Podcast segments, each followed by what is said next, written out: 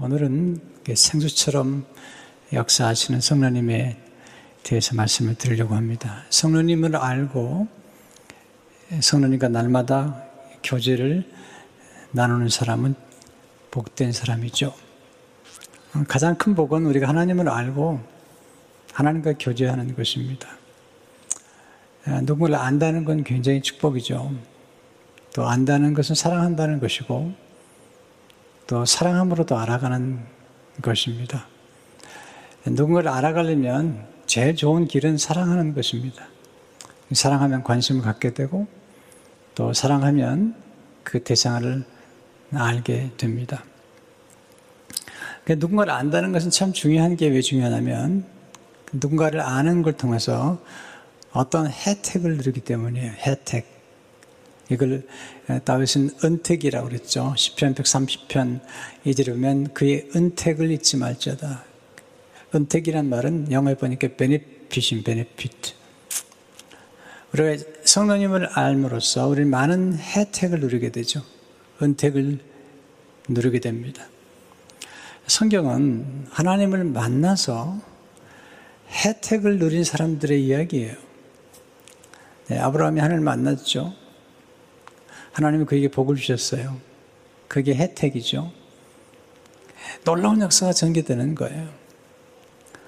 여러분, 우리가 어떤 좋은 사람, 또 우리에게 도움을 줄 수 있는 사람만 만나도 우리는 그 사람과의 만남을 통해서 엄청난 혜택을 누리게 되죠.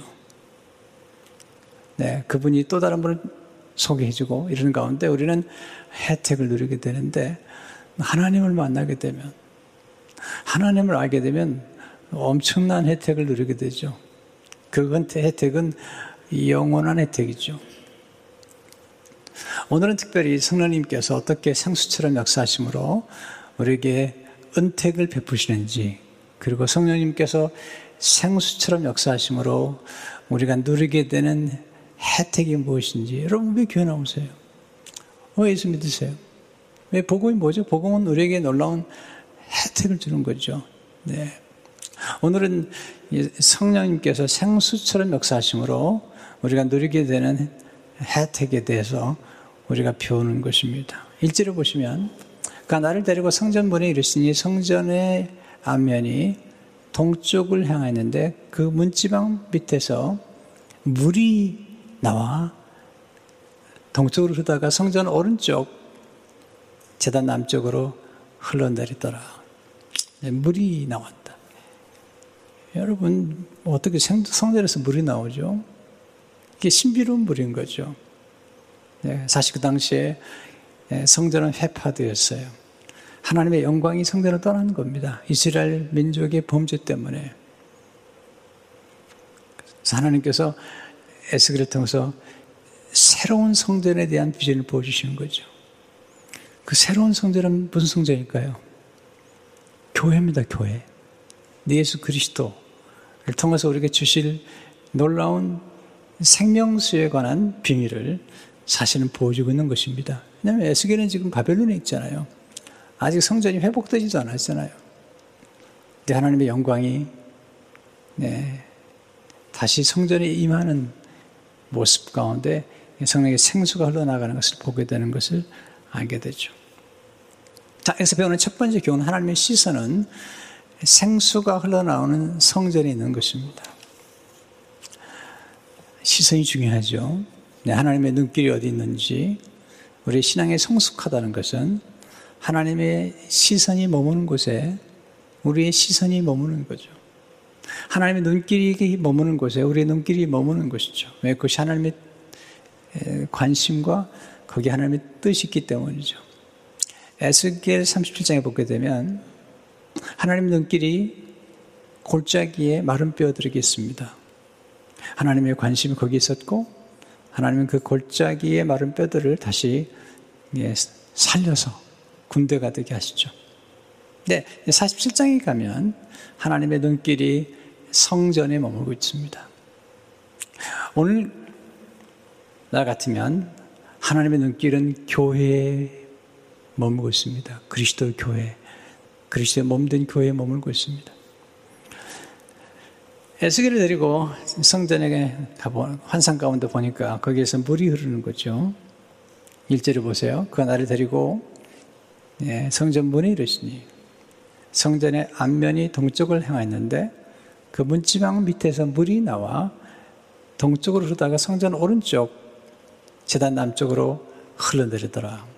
근데 이 물이 놀라운 물이에요. 왜냐하면 물이 흐르는 곳마다 죽은 바다가 되살아나고 그리고 고기가 많아지고 그 나무에 열매를 맺히고 그 나무의 잎사귀가 망국을 치유하는 약재료가 되는 거죠.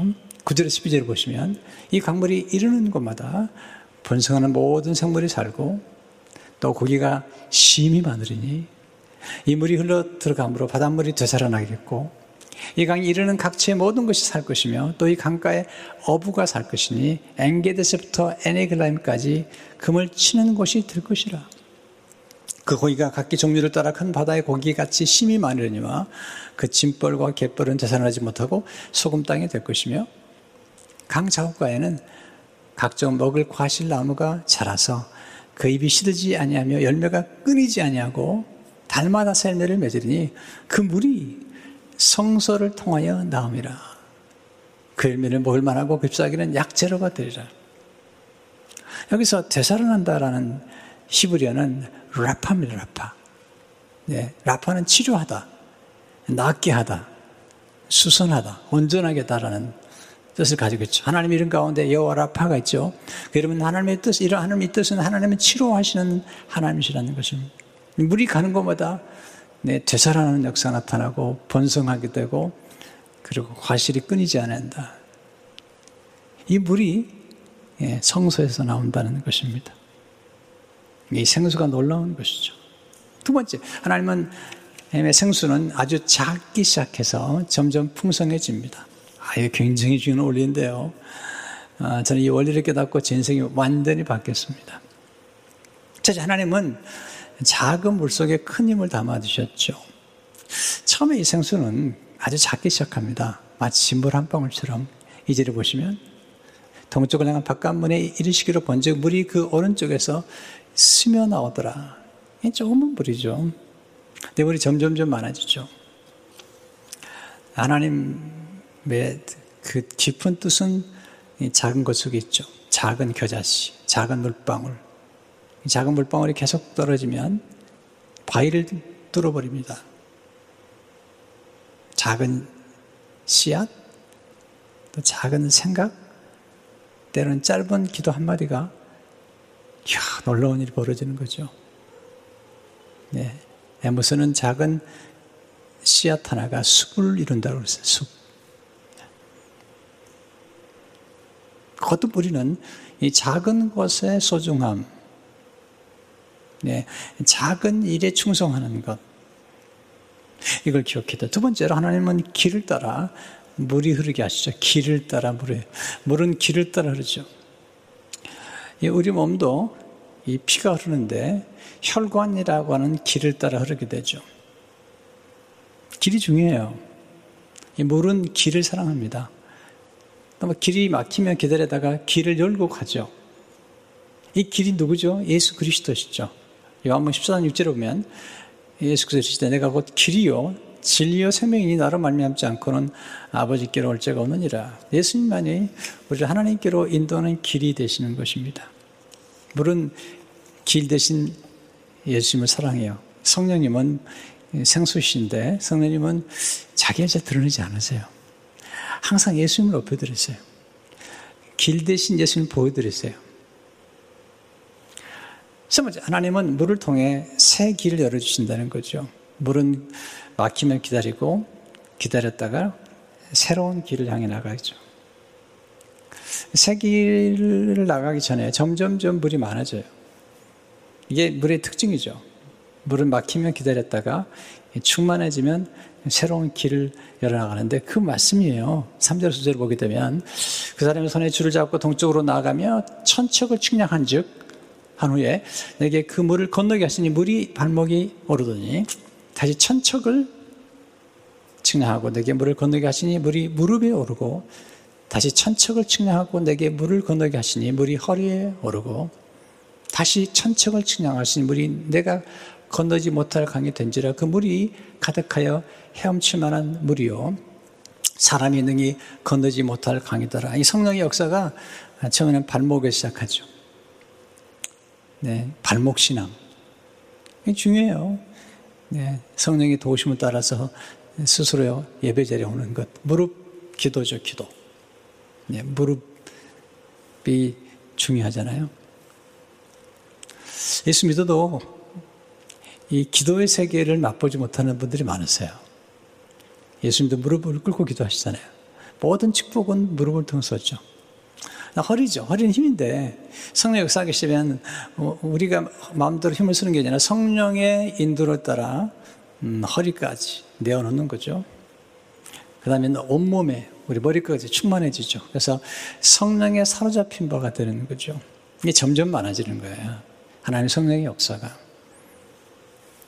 근데 놀라운 사실은 물은 기다리다가 점점 가득 차면 길을 열어주죠. 예수님은 그렇게 사셨어요. 기다리셨어요. 그리고 십자가에서 새로운 길을 열어주신 것을 보게 됩니다. 네 번째, 하나님 물을 건너게 하심으로 새 역사를 창조케 하시죠. 건너다는 말이 반복이 돼요. 3절에 보면 그 사람이 손에 줄을 잡고 동쪽으로 나가며 천척을 측량한 후 내가 그 물을 건너게 하시니 물이 발목에 오르더니 건너다 사절도 두 번 나오는데요. 이 기독교의 역사 또 하나님의 역사는 이 건너음을 통해서 놀라운 역사 나타나죠. 홍해 바다를 건너잖아요. 그래서 구원의 드라마가 전개되죠. 요단강을 건너죠. 가나안 땅에 들어가잖아요.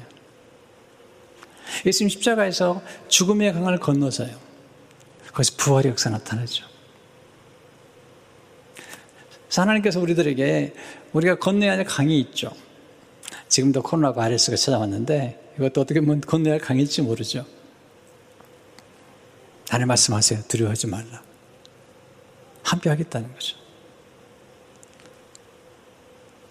이사야 43장 2절에 보면 내가 물 가운데로 지날 때에 내가 너와 함께 할 것이라 강을 건널 때 물이 너를 침몰하지 못할 것이며 내가 불 가운데로 지날 때에 타지도 아니할 것이요 불꽃이 너를 사지도 못하리니 하나님이 이렇게 새로운 역사를 통해서 새로운 길을 열어주시는 것을 보게 됩니다.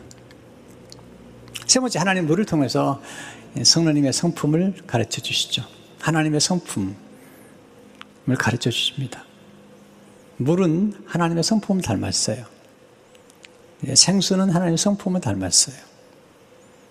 성품이 중요하잖아요. 예, 성령의 열매가 중요하잖아요.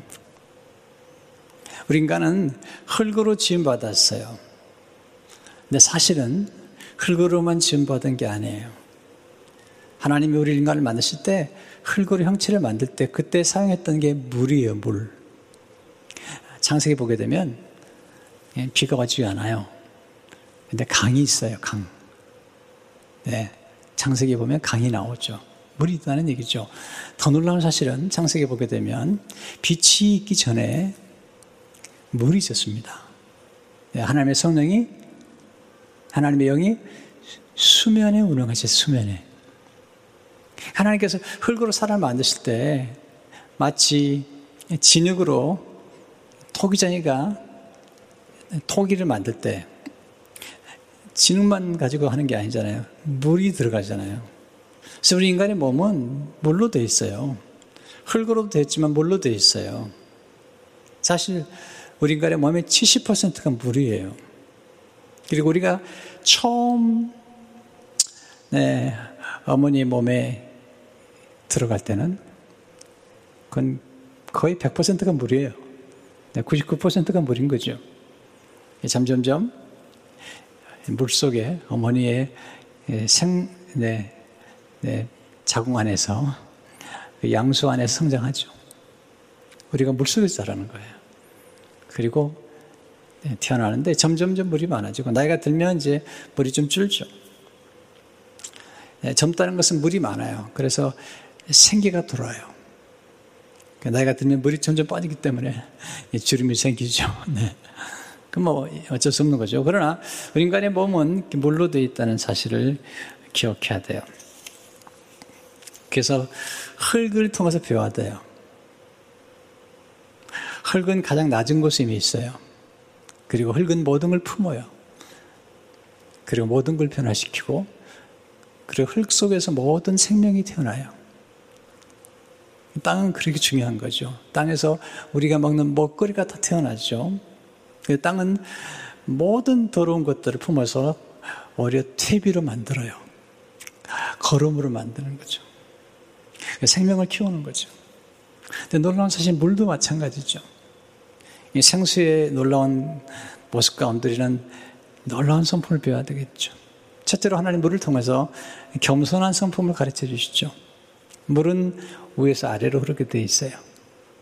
낮은 것으로. 8절에 보세요. 이 물이 동쪽으로 향하여 흘러 아랍으로 내려가서 내려가서 바다에 이르니 이 흘러내리는 물로 그 바다의 물이 제사를 내려가는 거죠. 하나님은 자꾸 내려가라고 그래요. 예수님은 하늘 보좌를 부르고 내려오셨어요. 그 이후로 십자가로 나중에 우리를 구원하기 위해서 음부까지 내려갔어요. 마귀는 자꾸 높이 올라가라는 거예요. 예수님을 데리고 성전 꼭대기로 높은 산으로 영광을 보여주면서 세상 영광을 보여주면서 설하라는 거죠. 예수님만이라는 거죠. 십자가를 향해 내려가시는 그 길. 여러분 가장 낮은 곳이 안전해요. 그리고 가장 낮은 곳이 평화롭습니다. 아, 여러분 교만하면 망합니다. 낮춰야 행복합니다. 하나님은 겸손한 자에게 복을 주세요. 여러분, 복을 주는데 그 복을 유지하고 키우는 길도 딱 한 가지밖에 없습니다. 휴밀리티. 교만하면 다 빼앗깁니다. 순식간에 다 잃어버립니다. 아니라고요? 우리 날마다 듣는 뉴스가 뭡니까 도대체? 네. 드라마를 안 보십니까? 교만은 피망의 선봉입니다. 주님은 가장 낮은 곳에서 예. 체인호 씨가 쓴 유림이란 책에 보면 가장 겸손한 사람을 그렇게 얘기했어요.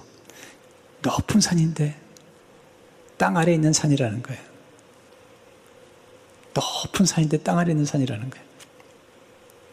제가 이야기를 했더니 네, 최동, 최동상 선교사님 그러시더라고요. 목사님, 바다에, 바다 아래 높은 산이 있다는 거예요. 깊은 바다에 사실은 산이 있다는 거예요. 정말 높은 사람들은 자기를 감춥니다. 예수님이 그런 분이죠. 성경은 겸손과 경외함이 주는 축복을 말하죠. 자원 22장 4절에 보면 겸손과 여호를 경외한 부상은 재물과 영광과 생명이니라. 두 번째, 하나님은 물을 통해서 관용하는 성품을 가르치죠. 관용이란 품는 거예요, 품는 거. 넓은 가슴으로 품는 거죠. 바다는 가장 낮은 곳으로 내려가서 모든 걸 품어줘. 중국의 현인이 한 말을 제가 좋아하는데요. 굉장히 영감을 주는 말이에요. 바다가 모든 강과 시내의 왕이 된 것은 가장 낮은 곳에서 모든 것을 품기 때문이다. 여러분 바다도 보세요. 다 품잖아요. 모든 어물을 다 품고요. 정화시키고 그리고 바다에 얼마나 많은 생명을 키우니까 작은 고기, 큰 고기, 네, 모든 걸 다 키우는 거예요. 교회가 저는 바다 같다는 생각하는 사람이에요. 왜냐하면 예수님이 그렇게 하셨으니까. 예수님은 가장 낮은 곳에서 창기도, 세리도, 모든 죄인을 품으셨어요. 교회가 그래야 돼요. 가장 낮은 곳에서 모든 사람, 다양한 사람들을 품어내야 돼요. 그들을 변화시키고, 네, 그들을 키우고, 그게 교회의 역할이죠. 예수님이 품지 못할 죄는 없어요. 세 번째, 하나님 물을 통해서 온유한 성품을 가르쳐 주죠. 물은 온유하잖아요. 생수는 특별히 흘러내리는 생수는 온유해요. 홍수를 얘기하는 게 아니에요. 흘러내리는 물. 유연해요. 변화에 적응을 잘해요. 성령님을 경험하게 되면 이 변화에 탁월하게 돼요. 요새 보세요. 성령 받으니까 변화에 아주 유연해요. 감옥에 들어가도 유연하지요. 싸우질 않아요. 형, 형제들과 싸우지 않고 놀라워요. 물은 유연합니다. 더 놀라운 사실이 있습니다. 물은 끈기가 있죠. 여러분, 온유하다는 게 약한 게 아닙니다. 온유하다는 것은 사실은 대단한 힘을 가진 거예요. 끈기를 가지고, 그리고 기다렸다 떠나가는 것입니다. 여러분, 기다림은 포기가 아닙니다. 기다림은, 네, 앞으로 뻗어나가기 위해서 지금 준비하고 있는 것이죠. 네 번째, 하나님 물을 통해서 사명을 완전한 성품을 가르쳐 주죠. 물은 목적지향적이에요. 시내와 강은 바다라는 목적지를 향해 가는 거예요. 우리도 마찬가지죠. 우리가 예수 그리스도를 만나기 전까지는 우리의 삶의 목적, 살아야 될 이유를 몰랐어요. 왜 돈을 벌어야 되는지, 왜 내가 성공해야 되는지도 모르잖아요. 근데 예수 그리스도를 만났을 때, 성령으로 거듭날 때 우리는 그때 비로소 살아야 될 이유를 발견하게 되는 것입니다. 뿐만 아니라 이 사명을 완수할 수 있는 하나님 우리 신 재능과 은사를 알게 돼요. 그리고 재능과 은사를 올바른 목적을 위해 사용하게 되죠. 예수님은 목적지향적이잖아요. 누가복음 19장 10절에 보면 인자가 온 것은 잃어버린 자를 찾아 구원하라 하십니다. 거듭 강조 인자가 온 것은 마감 10장 45절에 보면 인자가 온 것은 성기를 받으려 함이 아니라 도리어 성기를 하고 자기 몫을 많은 사람의 대성물로 주려 합니다. 우리 각자의 목적이 있는 거죠. 네. 하나님 교회를 세우신 목적이 있죠. 영혼을 구원하고 만민을 주께로 인도하는 모든 만물에서 모든 만물을 충만케 하는 그런 것이죠. 그리고 이 예수님의 몸된 교회에서 생수제가 흘러가는 것입니다. 세 번째, 하나님 생수를 통해서 풍성한 복을 베풀어 주시는 분이죠. 값없이 누구든지 오면 목마른 자라면 다 주시는 분이세요. 네, 풍성한 복을 주세요. 이사 55장 1절에 보면 오라 너희 목마른 자들아 물러나오라. 누구든지 whoever 누구든지 돈 없는 자도 오라. 너희는 와서 사 먹되 돈 없이 값 없이 와서 포도주와 젖을 사라. 그러면 너희가 좋은 것을 먹을 것이며 너희 자신들이 기름진 것으로 즐거움을 얻으리라. 네, 성령의 생수를 마셔야지 우리 영혼이 즐거워져요. 진정한 목마름의 갈증은 하나님만이 채워줄 수 있어요. 목마르잖아요. 어떤 분은 돈에 목말라고, 어떤 분은 쾌락에 목마르고, 어떤 분들은 네, 권력에 목마른데, 그 마셔봐야 나중에 바닷물 같아요. 병들어요. 네. 근데 돈과 쾌락과 권력도 하나님께로부터 온 줄 아는 사람들은 거기에 목매지 않아요. 네. 그 돈과 쾌락, 하나님은 쾌락을 좋아하시는 분이세요. 쾌락을 만드신 분이 하나님이세요. 기쁨을 만드신 분이 하나님이세요. 우리가 쾌락이나 기쁨을 누리지 못하게 하는 것은 그것은 잘못된 거죠. 마귀가 C.S. 루이스는 말하죠. 마귀가 제일 싫어하는 것이 무엇이냐? 사람이 쾌락을 누리는 거라는 거예요. 즐거움을 누리는 걸 제일 싫어하는 거예요. 또는 가짜 쾌락 속에 빠져들게 만드는 거죠. 하나님 우리에게 금한 게 뭡니까? 죄를 금할 뿐이지 우리에게는 엄청난 즐거움과 쾌락을 주신 거죠. 근데 문제는 뭐냐면 우리는 쾌락을 주시고 권력도 주시고 능력도 주시는 성령도 능력을 주잖아요. 예수님도 권세를 주시잖아요. 또 예수님도 돈에 관한 얘기를 많이 하셨어요. 예, 어떻게 보면 구원에 관한 얘기보다도 돈에 관한 얘기를 한 3천 번 하셨으니까. 왜 사람들이 돈을 하나님으로 삼으니까 그러는 거죠. 그러나 돈을 정확하게 이해하고 그리고 돈을 정확하게 하나님의 목적을 사용할 수 있다면 누가 뭐라 그러죠? 하나님의 부유와 귀가 다 하나님께로 오는 것인데. 근 문제는 뭐냐면 우리는 그 원천을 망각하고 원천을 망각하고 그리고 하나님 주신 선물에 집착하는 거죠. 거기에 목매는 것이죠.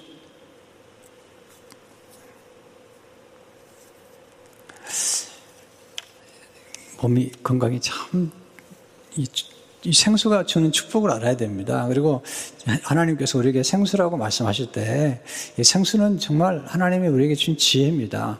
예, 우리 물이 우리의 건강을 결정하죠. 이것은 잘 들으세요. 우리 물이 우리의 몸과 마음과 우리의 영혼의 건강까지 다 결정을 해요. 물에 관해서 가장 아마 많이 연구한 사람 중에 한 분이 에모토 마사루란 분이에요. 그럼 이렇게 썼더라고요. 건강하고 행복한 삶을 살려면 어떻게 할까요? 너무도 간단합니다.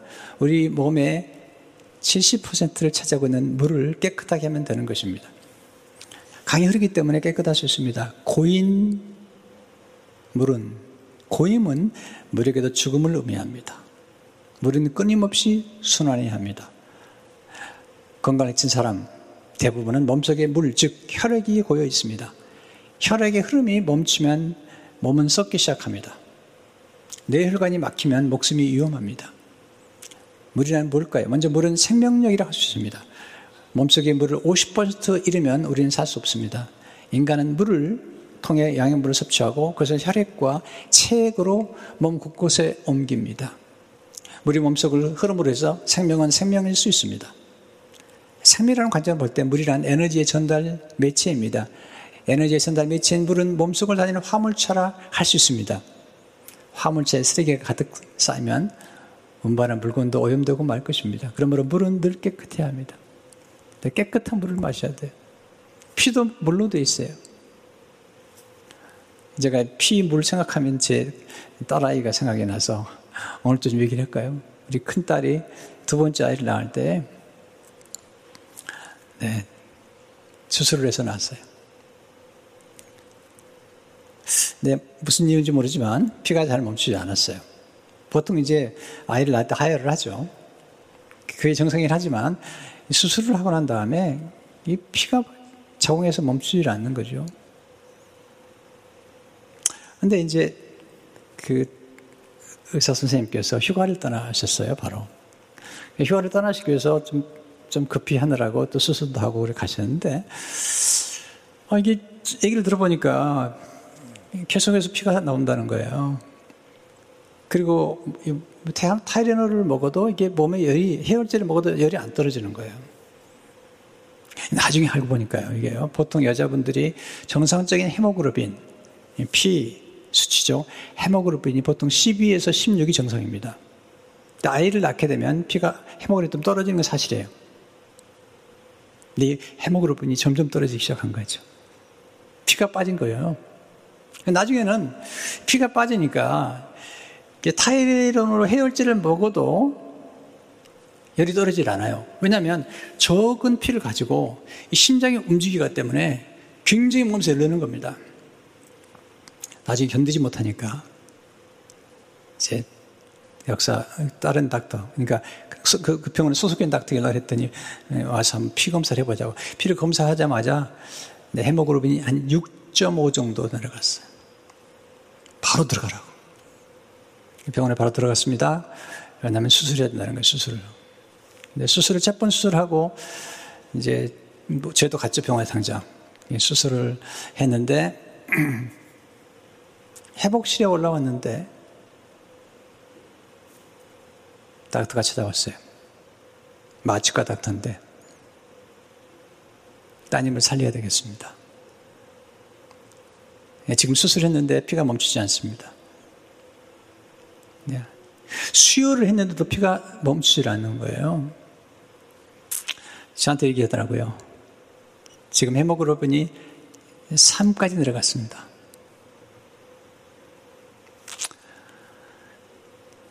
뭐 어쩔 수가 없습니다. 그 닥터가 있더라고. 이제 애 둘 낳았으니까 자궁을 수술해야 되겠다. 아, 하셔라. 그래서 닥터들이 수술을 하고 떠날려다 다시 돌아와가지고 이제 자궁 제거를 하게 됐죠. 피가 멈췄습니다.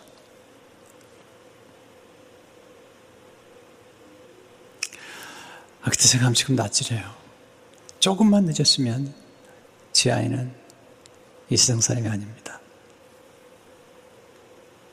12에서 16 정도가 정상인데 3까지 내려간 거예요.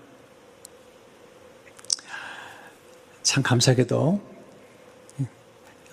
하나님께서 기도 응답해 주시고 수술을 마치고 바로 수혈을 계속 하다 보니까 그 다음날 아침에 보니까 뭐 온몸에 뭘 다 꼽아놨어요. 저는 그날 한국 집회를 가야 되는데 아이가 살아났더라고요. 아니 젊은, 젊어서 그런지 회복이 빨리 됐어요. 그래서 살아나서 가도 되겠냐고 그랬는데 가도 된대요. 나중에 알고 보니까 14팩의 수혈을 받았어요. 제가 한국을 떠나면서 제 아내가 부탁했습니다. 지금 나, 다른 사람의 피를 14팩을 지금 받았으니까 피가 건강해야 된다. 방법은 다른 길 없다. 좋은 물을 계속 공급하라고 그랬어요. 그래서 큰아이 한 3개월에서 6개월 이상 최고 좋은 피, 좋은 물을. 보통 물도 보면 이게 숫자가 나옵니다. 보통 뭐 7호 이렇게 나오는데 최고 좋은 물을 한 3개월 정도 제 딸에게 공급했어요. 왜냐하면 피를 바꿔야 된다 생각한 거죠. 어, 뭐, 뭐, 저는 의사가 아니기 때문에, 뭐, 그게 어떻게 역사가 있나 모르지만, 그냥, 그냥 일반 상식적으로 생각한 거예요. 남의 피가 지금 14팩이 들어왔으니까, 예, 길을, 피를 맑게 하는 길은 좋은 물을 마신 것이라는 생각을 한 거죠. 그냥 일반 상식적으로 생각한 건데, 그렇게 해서 지금 건강을 회복하고, 애들 잘 키우고 있습니다. 물 굉장히 중요합니다. 우리가 선교지에서 우물물을 파주는 것, 그래 정수기를 제공해 주는 것 중요합니다. 물이 바뀌지 않으면 우리가 마시는 물이 우리 몸을 만듭니다. 우리가 먹는 음식이 우리를 만듭니다. 우리가 읽는 것이 우리를 만들어 갑니다. 그래서 물을 깨끗하게 먹는 게 깨끗한 물을 먹는 게 아주 중요합니다. 자, 여기서 배우는 교훈이 뭘까요? 왜 이렇게 물이 강조되니까 실제로 하나님은 우리 생수의 근원이 되시기 때문이죠. 성전에서 흘러나오는 것은 그것은 네, 생수가 곧 성전은 하나님이시잖아요. 하나님으로부터 나오는 거죠. 에레미야 17장 13절을 보게 되면 이스라엘 소망하신 여호와의 무릇 주를 버린 자는 다 수치를 당할 것이라 무릇 여호와를 떠난 자는 흙에 기록이 되오리니 이는 생수의 근원이신 여호와를 버림이니라. 마음에 깊이 새기세요. 하나님은 우리의 생수의 근원이세요. 불을 떠난 고기가 사실지 모르지만 생수의 근원 대신 하나님을 떠난 인간은 네, 살수 없어요. 그러나 예수 그리스도를 통해 생수를 만나게 되면 영생을 얻게 되죠. 실제로 생수의 근원 대신 하나님께 뿌리를 내린 사람은 복을 받은 사람이죠. 예레미야 17장 7절 8절을 보니까 그러나 무릇 여호와를 의지하며 여호와를 의지하는 그 사람은 복을 받을 것이라. 그럼 물가에 심어진 나무가 이게 생수거든요. 그 뿌리를 강변에 뻗치고 더이고 일지라도 두려워하지 아니하며 그 입이 청청하며 가문회에도 걱정이 없고 결실이 그치지 아니함 같으리라. 여러분 예수 그리스도 하나님을 믿는 것만큼 우리 인생에서 좋은 혜택을 누리는 게 없다니까요. 우리 자녀들에게 예수님을 어, 가슴에 심어주는 것만큼 더 복된 일은 없어요. 우리는 자꾸 이 근본을 놓치는데, 뭐 더 좋은 학교, 뭐 더, 뭐 이게 자꾸 얘기하는데, 저는 반대하지 않아요. 오해하지 마시고요. 그러나, 아이들이 영원한 행복, 그리고 진정한 행복의 그 롱게비티, 여러분, 돈이나 권력 같은 건요, 마치 바닷물 같아가지고 우리가 마셔도 금방 이렇게 행복이 오래 가지 않습니다. 여러분, 새 차 사가지고 얼마나 오래 행복하셨나요? 1개월 지나가셨나요? 여러분, 진정한 행복이라는 것은 하나님께로부터 오는 뿐만 아니라 하나님의 성품. 여러분, 겸손하면 행복한 거예요. 늘 감사하는 사람 행복한 겁니다. 늘 불평하면, 여러분, 불평하면서 행복한 사람 봤습니까? 예시 여러분, 발, 어, 어느, 어느 물에 발을 담가 중이면 계속 불평한 사람들은요, 계속 부, 불행합니다. 왜? 불평하다 보면요, 더 불평한 일이 자꾸 보이는 거예요. 이건 마귀가 하는 일이에요, 주로. 그래서 성령께서 오시게 되면 자꾸 좋은 게, 좋은 게 보이는 겁니다. 받은 은혜가 생각나는 거예요. 축복을 카운트하다 보니까 계속해서 감사하는 게 돼요. 감사하다 보니까 자꾸 좋은 게 보이는 거예요. 여러분, 인생은 관점이죠. 비극에도 하나님의 은혜가 숨겨 있고요. 네. 룻기 보면 나오미와 그리고 룻이 비극이 시작하잖아요. 근데 그 속에 하나님 역전의 드라마가 담겨 있는 거예요. 실패 속에 놀라운 축복이 담겨 있는 거예요. 저는, 저는 실패를 경험한 목회자인데, 전 실패를 통해서 정말 많은 베네핏을 누렸거든요. 그러니까 중요한 건 눈이 열려야 되죠. 그러니까 성령께 소식이 되면 성령의 생수를 마시면 눈이 열려요. 네. 성령의 생수를 마시면 눈이 열려서 네, 우리가 보지 못했던 것들을 보게 될 뿐만 아니라 이미 이미 주어진 것이 얼마나 귀한 것인지를 알게 돼요. 우리 뭔가 잃어버리기 전까지는 귀한 건 모르잖아요. 제가 예수 믿고 회개하고 나서 밖에 나갔더니 산천초목이 춤을 추더구만요. 하늘의 별이 다 나를 위해서 만들어진 것 같고 새소리가 그렇게 아름답고 네 꽃이 그렇게 아름다울 수가 없고요. 이게 눈이 열려버린 거죠. 세 번째, 하나님은 예수님을 통해서 목마른 자에게 생수를 주세요. 사마리아 여자가 찾아왔잖아요. 목마른 여자죠. 사랑에 목말랐는데 인간의 사랑은 유한해요. 어젯밤에 폴 트리니가 쓴 책을 읽다가 거기를 끄덕였습니다. 사람은 모든 사람을 사랑할 수 없대요. 모든 사람을 사랑한다면 사람이 아니래요. 아니, 사랑도 아니래요. 여러분, 결혼한 남편과 아내가, 네, 자기 남편과 아내 외에 다른 사람을 계속 사랑한다면, 그런 정도로 사랑한다면, 그건 사랑입니까? 그건 외도죠. 그건 충동이죠. 인간의 목마름이라는 것은 한계가 있는 것이죠. 골고루 사랑한다고요? 네, 인간은 그럴 수 없는 거죠. 네, 하나님의 생수를 마실 때 우리는 진정한 사랑을 하는 거죠.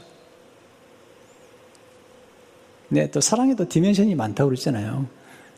아가페 사랑도 있고, 에로스의 사랑도 있고, 필리아의 사랑도 있고, 친구와 사랑, 친척간의 사랑, 부모 자식 간의 사랑, 스승과 제자의 사랑, 목자와 양과의 사랑, 이 디멘션이 또 다른 거죠. 사마리아 여자, 남편 다섯 뒀는데 지금 사는 남편과도 만족하잖아요. 여섯 번째 남편 같아요. 이게 인간입니다. 네, 사람 갈아친다고 행복한 게 되는 게 아니에요. 하나님 만나야죠. 예수님 사랑 받아야 되죠. 야무 40살을 보니까 내가 주는 물을 마시는 자는 영원히 목마르지 않으니 내가 주는 물은 그 속에서 영생하도록 솟아나는 샘물이 되리라. 여러분 생수는 목마름의 문제를 해결해 줍니다. 인간님의 깊은 곳에는 영적인 갈망이 있죠. 또한 생수는 정결케 주잖아요. 또한 아름답게 만들어주죠. 여러분, 더러운 곳은 정결하지 않습니다. 더러운 곳은 아름답지 않습니다. 우리는 더러운 곳은 추하다고 그러죠. 그러나 정결하는 것은 아름답습니다. 또 생수는 치유하잖아요. 또한 자라게 하죠. 물이 흐르는 곳에 나무가 자라듯이 생수가 흐르는 곳에 우리의 영혼이 자랍니다. 생수는 풍성한 열매를 맺게 하잖아요. 양파만 제가 봐도 양파 가끔 제 안에가 이렇게 물에 딱 꼽아 놓으면 거기 뿌리가 나오더라고요, 이렇게. 생수는 변화시켜요. 생수는 영생을 선물해 줍니다. 하나님 구원한 자에게 성령님의 생수를 부어주세요. 자꾸 구하세요. 성령이 임하셨습니다. 초청하세요. 요한복 40절에 보면 사마리아에게 이렇게 얘기하죠. 예수께서 바르실 때 내가 만일 하나님의 선물과 또 내게 물 좀 달라는 이가 누군지 알았더라면 내가 그에게 구했을 것이요. 그가 생수를 내게 주었으리라. 생수를 마신다는 것은 기도로 마시는 거예요. 기도로. 그리고 지금 여러분들 생수는 네, 세 가지 종류가 있어요. 주님이 요한복음 19장 3, 4절을 보게 되면 그중 한 군이 창으로 옆구를 찌르니 곧 피와 물이 나오더라. 우리는 세 종류의 생수를 마셔야 되는데 첫 번째는 말씀의 생수예요. 말씀도 생수예요. 말씀으로 씻어. 말씀이 생수예요. 이 생수를 주는 것은 교회죠. 또 이 생수는 보혈이에요, 보혈. 이 보혈이 우리를 정하게 만들고 더러운 것들을 다 도마시켜 버리죠. 또 하나는 성령님의 생수예요. 성령 오셔서 우리를 아름답게 하시고 또 사랑스럽게 하시는 거죠. 이것은 그리스도의 몸에서 나오는 거예요. 하나님의 집, 주님의 집인 예수 그리스도의 성전인 몸된 성전에서 흘러나오는 겁니다. 오늘 지금 비록 우리가 각처서 예배를 드리지만 이 강단에서 선포되는 이 생수가 지금 여러분이 흘러가는 것입니다. 말씀을 읽을 때 말씀을 마시는 거예요. 우리가 회개할 때 성령께서 역사하심으로 보혈을 마시는 거예요. 그리고 성령님께 구할 때 성령의 생수를 마시는 것입니다. 생수는 담백해요. 네, 가끔 코카콜라 마시잖아요. 네. 일부 예배 때 코카콜라가 그렇게 좋지 않다고 얘기했다가 좀 수정하기로 했습니다. 왜냐하면 우리 장모님 따님이 한국 코카콜라 대표예요. 내가 가, 끔 마셔도 된다고, 가끔은. 네. 근데 코카콜라는 우리가 보면 정말 맛있잖아요. 근데 생수는 담백하지만, 네, 우리 진정한 갈증을 해갈시켜주는 것입니다. 이 담백이라는 단어가 참 재밌더라고요. 네, 불을 꺼주는 거예요, 불을. 네, 우리가 분이 많잖아요. 화가 많잖아요. 네, 네, 물로 불을 꺼주는 거예요. 이게 담백이에요. 그러니까 우리 안에 일어나는 여러 가지 잘못된 생각들과 이런 것들을 성령께서 오셔가지고 이렇게 조용하게 만들어주는 것입니다. 하나님의 집 참 좋죠. 10편 38절에 보니까 그들이 주의 집에 있는 사진 것으로 풍족할 것이라.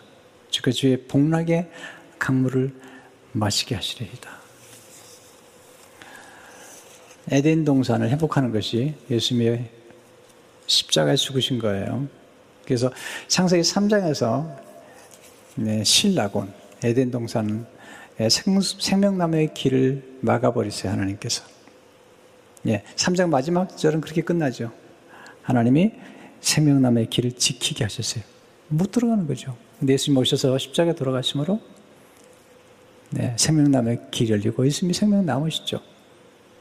그래서 요한계시 22장에 가면 네, 하나님 아버지와 어린 양의 보호자로부터 네, 생수가 흘러나옵니다. 네, 손으로 만든 손으로 만든 성전은 사라져요. 왜냐하면 예수님이 성전이기 때문에.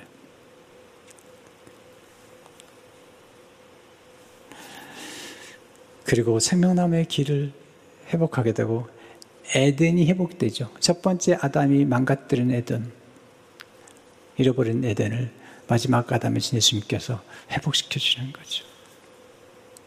이게 성령께서 우리에게 베푸신 은택이죠. 네, 요한계시록 22장도 성부와 성자와 성령이 같이 나와요.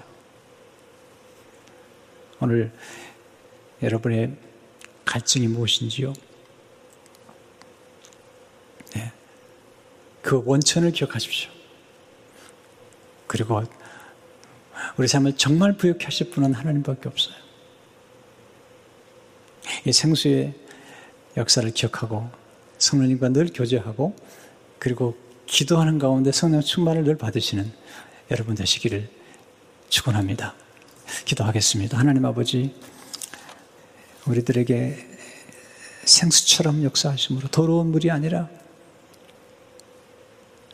생수처럼 역사하심으로 우리를 정결케 하시고 우리를 만족케 하시고 우리를 자라게 하시고 우리를 열매 맺게 하시고 우리에게 성령의 아홉 가지 열매를 맺게 하시는 성령님의 놀라운 역사가 우리에게 나타나게 하시며 하나님 우리의 인생이 치유되고 우리의 몸이 치유되고 마음이 치유되게 도와주셔서 오늘 병든 분들을 치유되게 하시고 그리고 인생이 병든 분들 주여 성령의 생수로 변화시켜 주시고 생수를 경험했던 사마리아 여인이 변했습니다. 하나님 우리도 그런 변화가 계속되게 도와주시고 그리고 우리의 삶이 진정한 만족과 기쁨으로 충만하도록 역사해 주옵소서. 예수 이름으로 기도합니다. 아멘.